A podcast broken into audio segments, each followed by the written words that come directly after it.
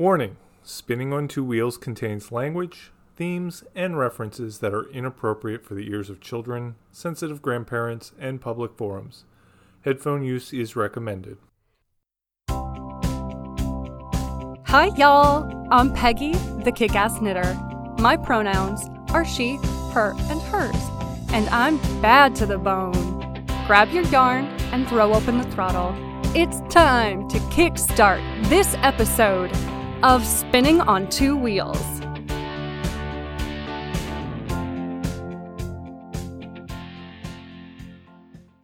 Hey y'all!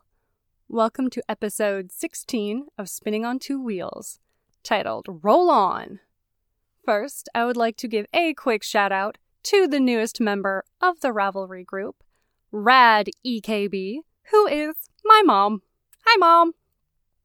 And a big thank you to the fifty-five of you out there who downloaded episode fifteen. Thank you. And I would also like to thank every single person who reached out through the group or the Instagram and Ravelry messages to express your condolences and well wishes for Husbando and his family. Thank you.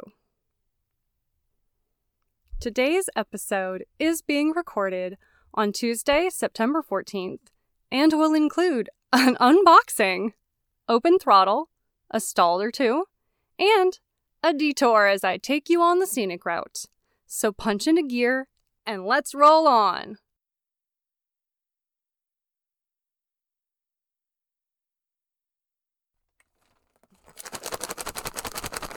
And you know what that sound means. But this unboxing is going to be a little different. This is not a Knit Crate unboxing, but I have never used yarn from this dyer before, so it's new to me yarn, and I figured that would warrant an unboxing. I have in my hands a package from Shireen of the Blue Brick, an indie dyer located in Canada. I am particularly excited for this yarn. Y'all, I have wanted to try a yarn from Shireen and this company since the Wingspan went viral years ago.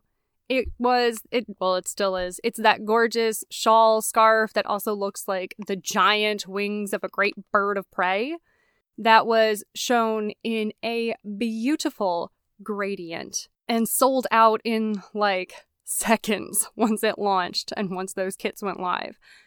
Well, I couldn't order a kit then, but I have been keeping an eye out for more beautiful yarns from Shireen and the Blue Brick.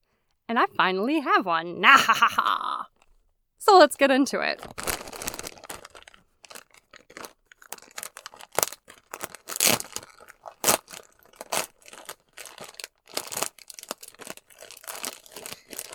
Because it's been so long, I forgot what I ordered. Woo! I ordered two things. I ordered two things? I ordered two things. I have inside this package two skeins of yarn. There's also a card, my order form. Oh, two cards. That's right. So part of the beauty of the Blue Brick and um, their inspiration for the yarn colorways that Shireen chooses and makes are the gorgeous, gorgeous photos and photography pieces that she also creates. So the yarn is based on the picture, basically, and they are stunning. I have one skein of uh, Kim's Barn in Muskoka D K weight, which is three hundred fifty yards of eighty percent superwash merino, ten percent cashmere, ten percent nylon. It is a hand-painted gradient yarn. It is luxurious feeling, y'all. I know it sounds like your, you know, prototypical sock yarn. That's not. It has some beautiful colors. Let me describe the image that this colorway is based on, and then I will get to the colors in the yarn itself. So the picture The picture that this is based on is of two hens, two brown hens, standing in front of a distressed and fairly well pecked looking door. The door is a faded and distressed kind of turquoise. There's some cerulean, kind of deeper blue strings or rope hanging next to the door, and the chickens look like they've just remembered that mammals used to be afraid of dinosaurs, and maybe it's time to remind whoever's taking this picture of why. But it's delightful.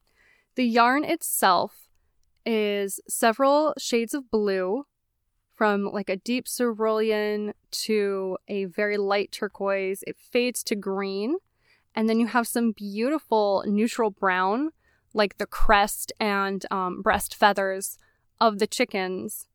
Some yellow in there, like the the lighter parts of the chicken feathers and parts of the door. It is absolutely stunning. Absolutely stunning. Thank you, Shireen. And the second skein that I ordered was actually a pre-order. And this is Manitoulin Lana Tonal. It is one hundred fifteen grams of eighty percent superwash merino, ten percent cashmere, ten percent Stellina. So it's also a sock weight yarn, but it has no nylon. It's also got some sparkles in. And the image inspiration for this skein are a bunch of dried rose heads in what looks like it could be a tree stump or like a carved wooden bowl from a tree stump. The yarn is laying next to it. There's a bulky weight and two smaller weight yarns next to it. It's a, a vibrant splash. It is a vibrant splash of mauve and magenta and just all spectrums of these, these dried pink flower heads. And the yarn itself is a tonal yarn, I mentioned. The pink, magenta, mauve ranges from like muted, almost with a brown base, to very vibrant. In a few spots, it's very vibrant, but not overwhelmingly so. It is a gorgeous, almost antique rose kind of color, which is beautiful. I am so excited to have been able to purchase these yarns and to be, get to use them. This is going to be really fun. And I would also like to say thank you, Shireen, for letting me talk about this on the show. I did reach out to the Blue Brick to ask them if I can have this unboxing. Are you okay with that? I was in contact with Shireen. She did say yes. Go ahead. That would be, be awesome. Thank you. And so I did. And I'm really excited to use these. They're sparkly and so soft. So, so soft. It's that cashmere in there, y'all. It's that cashmere. Lovely. Thank you again, Shireen. Thank you, Blue Brick. And let's cruise right along into the next segment. But first, this message. This episode brought to you by Deathwish Coffee. They aren't sponsoring the podcast. They aren't paying me to say this. But without it, I'd be asleep. So, Deathwish Coffee. Literally the reason I am able to make this podcast. So, Open Throttle. This is Open Throttle, getting you up to speed on my current projects. Operation Sock Drawer. What? What? The Koi Pond Sock Swatch. Try saying that ten times fast. The Koi Pond sock swatch is blocked. But since I'm pretty sure I don't have enough white yarn from that kit to make these socks, I did go ahead and order a skein of white from the kit dyer Kim of Kim Dyes Yarn. But since the original base, her croissant sock base, is no longer available, she suggested her sourdough sock base as an alternative. and that is eighty percent superwash merino, twenty percent nylon. The croissant base does not have any nylon in. So the croissant yarns will still make the color sections. The sourdough white will probably make the bulk of the sock. Or I'll just go ahead and do what I was going to do and see if I run out. If I do, you'll hear about it. Because it has just been that kind of week. It's Tuesday and it's been that kind of week. We'll see what happens. As I mentioned in my last episode, I have not been knitting the same variety of projects that I normally do. I ended up making a second iteration of Jack's Wings for my brother-in-law's fiancée, as she was particularly devastated by not only Jack's passing, but the loss of other people she was close to that same day. And very suddenly, from what I understand. So it just kind of seemed like she needed a woolly hug. So I changed up. I changed up how I worked the end of the shawl. The pattern calls for graduated bind-offs to achieve different lengths of the center and outermost feathers of the shawl. Somewhat like the shoulder seams of a sweater. Bind off, then work some. Every other row, so you're left with something that like resembles stairs. But you're also left with a whole lot of ends to weave in. And I didn't really want to weave in a bunch of ends. And frankly, I... I wasn't sure if I'd have the motivation to weave in a whole bunch of ends.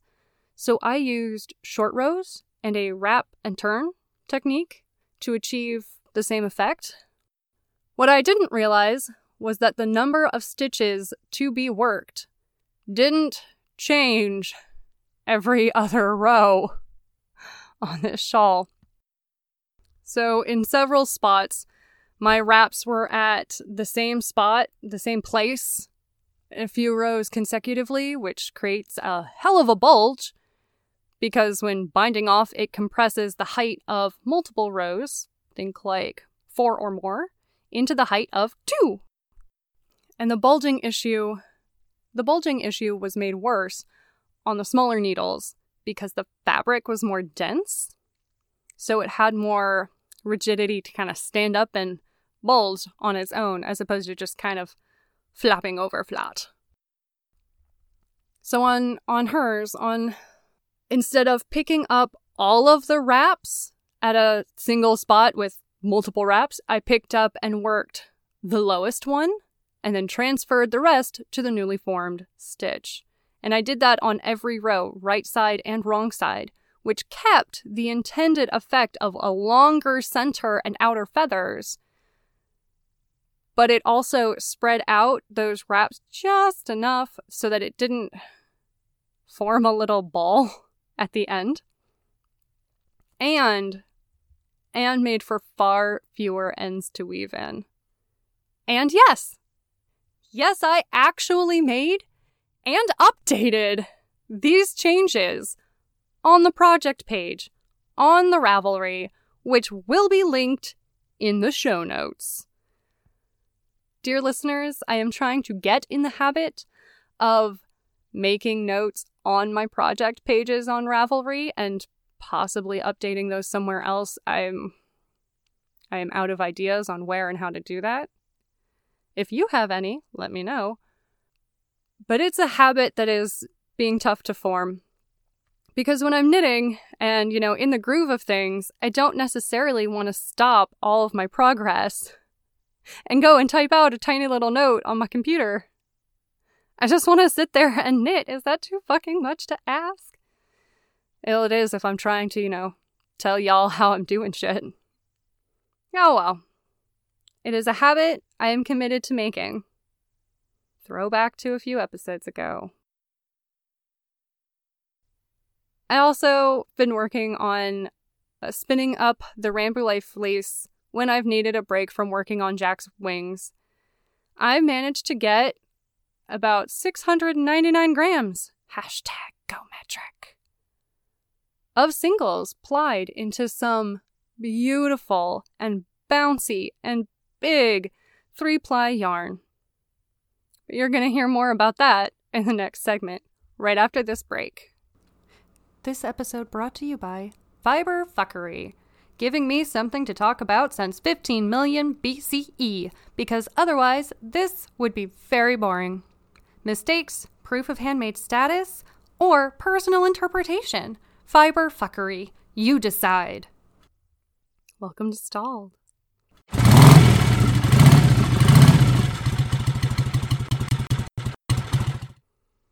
Now, I have nothing real to report on the knitting front.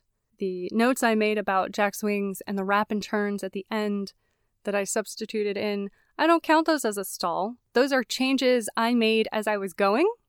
They didn't cause a stop in the workflow of those shawls. They just required adjustments as I was rolling along. I do, however, have to let y'all know about some ways that I definitely fucked up with some spinning math. Remember, lo, those many episodes ago, when I said that I thought my bobbins for my spinning wheel would hold about four ounces of yarn? Well, they will, just four ounces of single yarn. As soon as I started plying the singles together, my heart, my heart sank. Because there is no way on this planet of Earth, without breaking all known laws of physics and space-time, for it to be possible for me to cram a twelve-ounce single length of three-ply worsted plus weight yarn onto one of those bobbins. And since I only left myself one bobbin left to ply onto, because I had an abundance of arrogance and a severe underestimation of how much the universe would bite my hubris in the ass, I was somewhat stuck. Well, the largest bobbins I have will hold roughly six ounces of plied yarn, which meant that I needed to put about two ounces of singles on each bobbin. I got through plying all of this off through the application of a swift and many, many swear words. But now I am stuck with several hanks of yarn of very different lengths as I tried valiantly to ply up all of the singles. And one hank One hank was even plied using a completely different method. So that's that's not ideal. It means that the workability of this yarn is now impacted. That it could come out differently, it will set differently, it will have different properties as I'm working it up in knitting. So, fuck. And there's no going back. There's no going back. We have to push forward on to the next segment after this break. This episode brought to you by Sunshine. I felt some this week. You should too. Let's all do our part to raise spirits by safely going outside. Feel good, get your recommended dose of vitamin D, and look at the pretty, pretty yarn. Welcome to Scenic Route, where Audioman has insisted I put my ramblings through the scenic highways and byways of mostly my garden. This is where I gush about my plants. You know, I don't know if this is our first scenic route after the podcast updates, after episode ten. It might be. It might be. I, yeah, I think it is. Welcome to Scenic Route. I have planted some broccoli seeds from the plant I let go to seed in the early spring this year. And those sprouts are coming along really nicely. They are in a rolling container and were unfortunately beset upon by an unknown species of caterpillar. I say unknown, I just didn't bother to look it up. I have been pulling those little blighters off my plants once every few days, and I've been moving them to where they will not do any more damage. Usually I'll pull off the caterpillars, some of the more damaged or unsavable leaves from the plants, put those in a ceramic pot, and kind of move it far away from anything they'll want to eat. The rest is up to nature, you know? I don't recall if I shared on the podcast that the thornless Canby raspberries have all completely failed to thrive, which which seems like an omen because they were anniversary gifts to Husbando. That that's not a happy omen. But the other variety, thorns and all, are doing all right. The Flamenco Rose at the front of my house has also produced another bloom after suffering in some extreme heat and weather. I will include pics in the show notes. And the Brigadoon Rose seems to be bouncing back after the removal of several spotted and eaten leaves and repotting into a larger vessel. And that concludes this episode of Spinning on Two Wheels. The theme music is Organ Rock, Classic Hard Rock by Julius H, and is used under a Creative Commons license. Remember to join the group on Ravelry and check out the Instagram at thekickassknitter. Show notes are always found at two wheels podcast dot wordpress dot com. If you like this show, rate and review. It really does help. Audio and emotional support by my brother Larry. Hi, everybody. You can find more of his work nowhere because he is an enthusiastic amateur. Thank you again for joining me. And remember, I'm repping for you. We're all in this together. Keep your wheels on the road.